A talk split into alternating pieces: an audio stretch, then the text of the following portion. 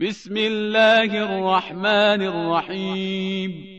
به نام خداوند بخشنده بخشایشگر. لم يكن الذين كفروا من أهل الكتاب والمشركين منفكين حتى تأتيهم البينة کافران از اهل کتاب و مشرکان دست از آیین خود بر نمی دارند تا دلیل روشنی برای آنها بیاید.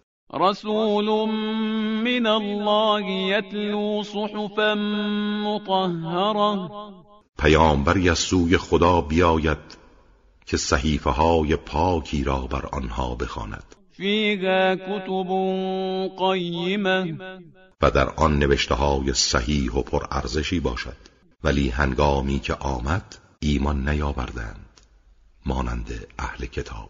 وما تفرق الذين اوتوا الكتاب الا من بعد ما جاءتهم البينه اهل کتاب نیز در دین خدا اختلاف نکردند مگر بعد از آن که دلیل روشن برای آنان آمد.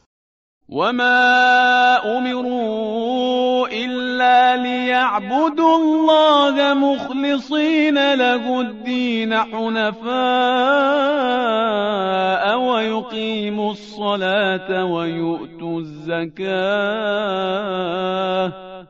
وذلك دين القيمه و به آنها دستوری داده نشده بود جز این که خدا را بپرستند در حالی که دین خود را برای او خالص کنند. و از شرک به توحید بازگردند. نماز را برپا دارند و زکات را بپردازند. و این است آیین مستقیم و پایدار.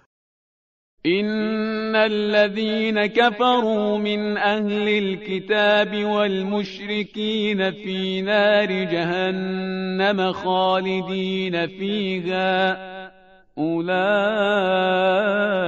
هم شر البرية. کافران از اهل کتاب و مشرکان در آتش دوزخند. جاودانه در آن میمانند. آنها بدترین مخلوقاتند. إن الذين آمنوا وعملوا الصالحات أولئك هم خير البرية. اما کسانی که ایمان آوردند و اعمال صالح انجام دادند بهترین مخلوقات خدایند.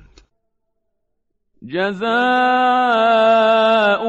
عند ربهم جنات عدن تجري من تحتها الأنهار خالدين فيها أبدا رضي الله عنهم ورضوا عنه. ذلك لمن خشي ربه. نزد پروردگارشان باغهای بهشت جاویدان است که نهرها از زیر درختانش جاری است. همیشه در آن میمانند. هم خدا از آنها خوشنود است و هم آنها از خدا خوشنودند و این مقام بالا برای کسی است که از پروردگارش بترسد.